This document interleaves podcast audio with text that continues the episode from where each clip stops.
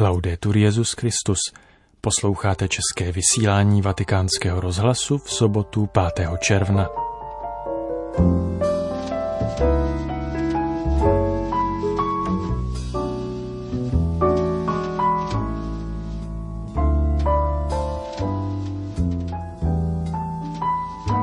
Papež dnes přijal zástupce italské organizace Projekt Policoro – Kardinál Hollerich reaguje na nabídnutou rezignaci kardinála Marxe.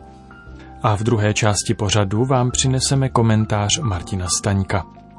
Od mikrofonu vás zdraví Petr Vacík.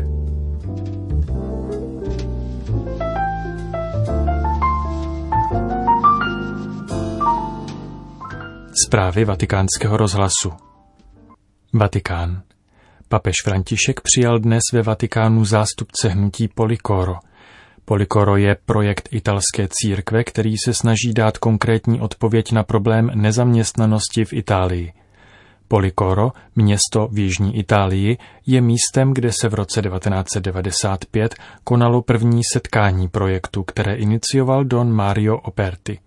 Ve své promluvě papež řekl, že projekt Policoro byl a stále je znamením naděje, zejména pro tolik oblastí na jihu Itálie, kde chybí práce a dochází tam k vykořišťování zaměstnanců.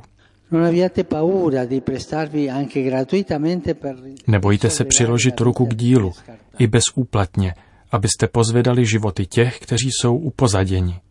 Opakem odhodlání je průměrnost nebo povrchnost, která vede k tomu, že si od začátku myslíte, že víte všechno a nehledáte řešení problémů tím, že byste se sami vystavili rizikům. Drazí mladí, kteří se učíte ve škole sociálního učení církve, vy jste již nyní znamením naděje. Kéž vaše přítomnost v diecézích pomůže všem pochopit, že evangelizace probíhá také skrze péči o práci.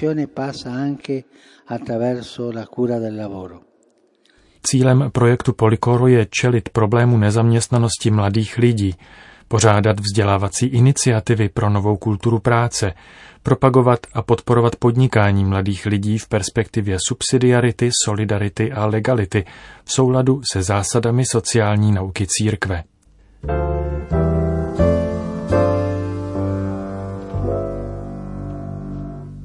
Brusel. Komise biskupských konferencí Evropské unie reaguje s velkým respektem na nabídnutou rezignaci svého bývalého předsedy kardinála Reinharda Marxe na funkci arcibiskupa Mnichova a Freisingu. Jeho rozhodnutí musí být výsledkem hluboké a odvážné vnitřní reflexe, řekl včera večer Marxův nástupce ve funkci předsedy komise kardinál Jean-Claude Hollerich. Řekl, že toto rozhodnutí odráží vážnost, kterou se vždy řídilo Marksovo jednání jako pastýře. Hollerich uvedl, že rezignace lituje, ale cítí hlubokou úctu ke kardinálu Marksovi a jeho rozhodnutí.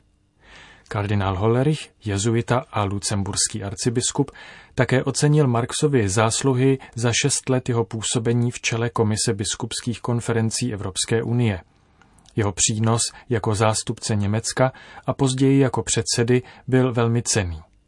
Marx učinil z komise biskupů dynamičtějšího aktéra v dialogu s institucemi Evropské unie a v úsilí o humánnější politiku pro společné dobro. Komise biskupských konferencí Evropské unie združuje biskupské konference 27 členských států Evropské unie. Její sekretariát sídlí v Bruselu – Zástupci církve zde udržují kontakty s parlamenty a vládami, aby pomohli utvářet politiku ve smyslu sociálního učení církve. Konec zpráv. Nyní vám nabízíme komentář Martina Staňka. Milí posluchači vatikánského rozhlasu, lidé, kteří přicházejí do církve a které mám na této cestě tu čest doprovázet, si pokaždé kladou množství otázek. Týkají se učení církve, názorů na společenské jevy, mši a liturgii obecně a tak dále. Na některé z nich by však rádi znali odpověď co nejdříve. Tuto kategorii otázek totiž spojuje jedna otázka po hranicích. Konkrétně, co všechno by měl splňovat člověk, aby se směl nazývat křesťanem? Kde jsou hranice církve? Vejdu se tam i já, i když s lečím nesouhlasím, nebo mi to třeba nikdy nebude jasné? A co moji nevěřící příbuzní a blízcí? Pamatuje Bůh a církev také na ně? A podobné je to s otázkami po věčném životě. Když tak rádi mluvíme o věčnosti, kde v tom všem má místo každodenní život, který zde na zemi žijeme? Je jen takovou beta verzí nebo hudební zkouškou na opravdový koncert někdy na věčnosti, nebo už je to na ostro a doopravdy? Na tyto otázky po horizontálách i vertikálách života není rozhodně jednoduché odpovídat, ale cítím, že je správné a dobré svobodně se ptát po hranicích a dogmatech, po otevřenosti a nehotovosti, aniž bychom tím hned mysleli na nějaká pootevřená zadní vrátka. A vidím také zřetelně, že naše po staletí zavedené pořádky, jež někdy suverénně vydáváme za Ježíšovo poselství, se s takovými otázkami příliš nemazlí.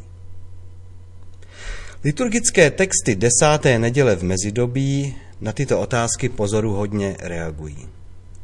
Podívejme se blíže na dva úryvky. V úryvku z listu Apoštola Pavla do Korintu se píše Věci viditelné přece pominou, ale neviditelné budou trvat věčně.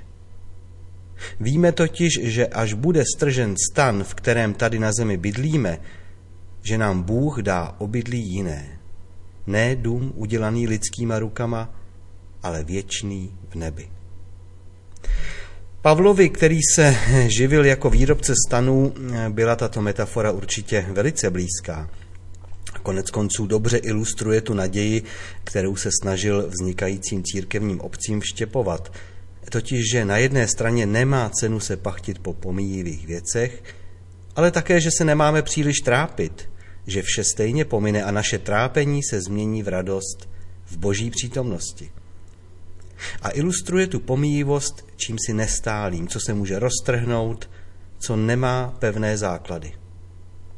Hledající lidé se tady oprávněně mohou ptát, znamená to tedy, že náš život od narození do smrti je jen takové provizorium, které není důležité, protože to hlavní teprve přijde? Takový plátěný stan, o který není třeba se starat, ať si jej vítr odfoukne, stejně ze světa odcházíme nazí. To by bylo jistě velmi nezodpovědné, ba nebezpečné a sobecké. Pavel totiž mluví o smyslu, o naději, nikoliv o pohrdání životem. Že to, co tady na zemi konáme a prožíváme, dostává již nyní, a to je třeba zdůraznit, již nyní svůj hlubší smysl subspecie eternitatis, tedy pod zorným úhlem věčnosti. S očima upřenýma na tu polopřímku života, protaženou do nekonečna, na které zůstane pouze to, co obstojí, co bude trvat věčně, jak říká apoštol. Každý v tom Pavlově přirovnání jistě uslyší to svoje. Těm, kdo se snaží urvat ze života nejvíce hlavně pro sebe, je řečeno, nestarejte se o svůj kočovnický stan přes příliš, bude stržen. Žádné podlepené švy ani zestílená lanka ke kolíkům jej nezachrání. A potměšile zbožný člověk se těší, až to nastane. A tetelí se blahem při vidině trestů pro všechny ty, kterým v životě vlastně potají záviděl. A na druhé straně ti, kdo rádi unikají před náročností vztahů a odpovědností. Tady alibisticky uslyší výzvu k uzávorkování života s jeho starostmi i radostmi. Nic nového nerozjíždět, žít jen duchovně, nezaplést se. Takovým se pak stane život pouhým provizoriem, které mohou sladkobolně prokládat slovy o slzavém údolí, a vyhnaných synech Evy. To napětí nás provází celý život. Je to umění balancovat na tenké hraně, umění střední cesty. Nezabydlet se, ale ani neunikat. Líbí se mi v tom postoj kontemplativní modlitby. Učí nás nesetrvávat ani v minulosti, kterou nemůžeme změnit, ani se upínat k budoucnosti, kterou neznáme, ale klade důraz na přítomnost. Vede nás k životu v plném prožívání přítomného okamžiku. Učí nás radovat se z něj jako z obdarování. S pomocí kontemplace tak můžeme být pozornější k sobě, k druhým, ke vztahům, k emocím, k tělu. Vztahy, emoce, tělo. To jsou věci zcela reálné. To není žádný únik do zásvětnictví, jak trefně kritizoval Nietzsche. Být ve světě, obývat ten plátěný stan a přesto nebýt ze světa. To neznamená nezaplést se s lidmi a ze jejich problémy. Právě naopak. Je třeba se umazat, jak nás vybízí papež František. Je potřeba se občansky angažovat, vést dialog s lidmi dobré vůle, konkrétně žít to univerzálně lidské bratrství, jak nám připomíná poslední Františkova encyklika Fratelli Tutti. A kromě kultivace vztahu je to konec konců i obecně starost o životní prostředí ve smyslu další papežové encykliky, tentokrát Laudato Si. Papež František před lety přirovnal církev k polní nemocnici po bitvě. Polní nemocnice nemá pevné základy ve smyslu stavebním, je to totiž stan. Posunuje se po bojišti spolu s frontou, nečeká povýšenecky, až se k ní zranění z posledních sil doplazí.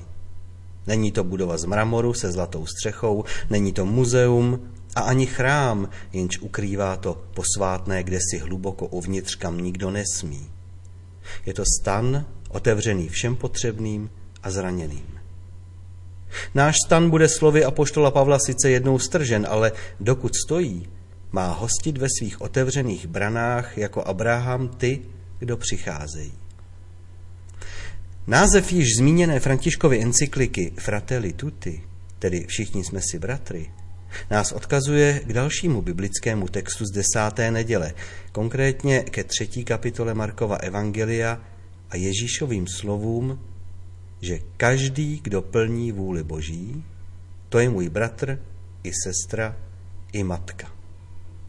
To jsou naprosto klíčová slova, jež nám neumožňují budovat nějaké příliš neprostupné zdi a hranice. Takové to my a oni, které funguje možná dobře při fotbalovém utkání nebo ve válce, to v Ježíšově učení vůbec nemá místo. Velký teolog 20. století Karl Rahner měl podobnou starost a zkušenost jako dnešní konvertité a otázku po šířce církevní náruče načrtl v 50. letech v textu s příznačným názvem Křesťan a jeho nevěřící příbuzní, kde se pokusil narušit tu formalitu příslušnosti jen na základě křesního listu. Pokračoval v tom i později ve svém slavném a diskutovaném konceptu anonymních křesťanů. A tak i jeho zásluhou můžeme v současném katechismu katolické církve číst, že každý člověk, který hledá pravdu, a plní boží vůli tak, jak ji poznává, může být spasen, i když nepoznal Kristovo evangelium a jeho církev.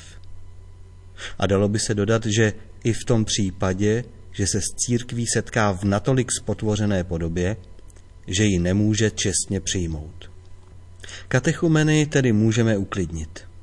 Každý je Bohem milován a má své místo v božím srdci.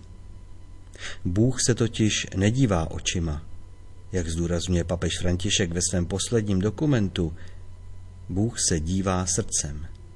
A boží láska je tatáž ke každému člověku, ať už je jakéhokoliv náboženského vyznání, ba i kdyby byl ateistou. A v poslední den, až bude dost světla na to, abychom viděli věci tak, jak jsou, budeme asi hodně překvapeni.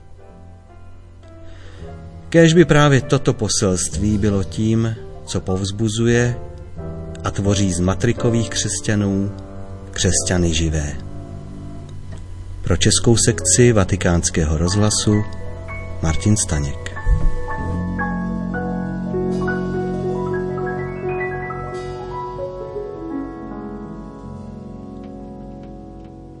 Končíme české vysílání vatikánského rozhlasu. Laudetur Jezus Christus.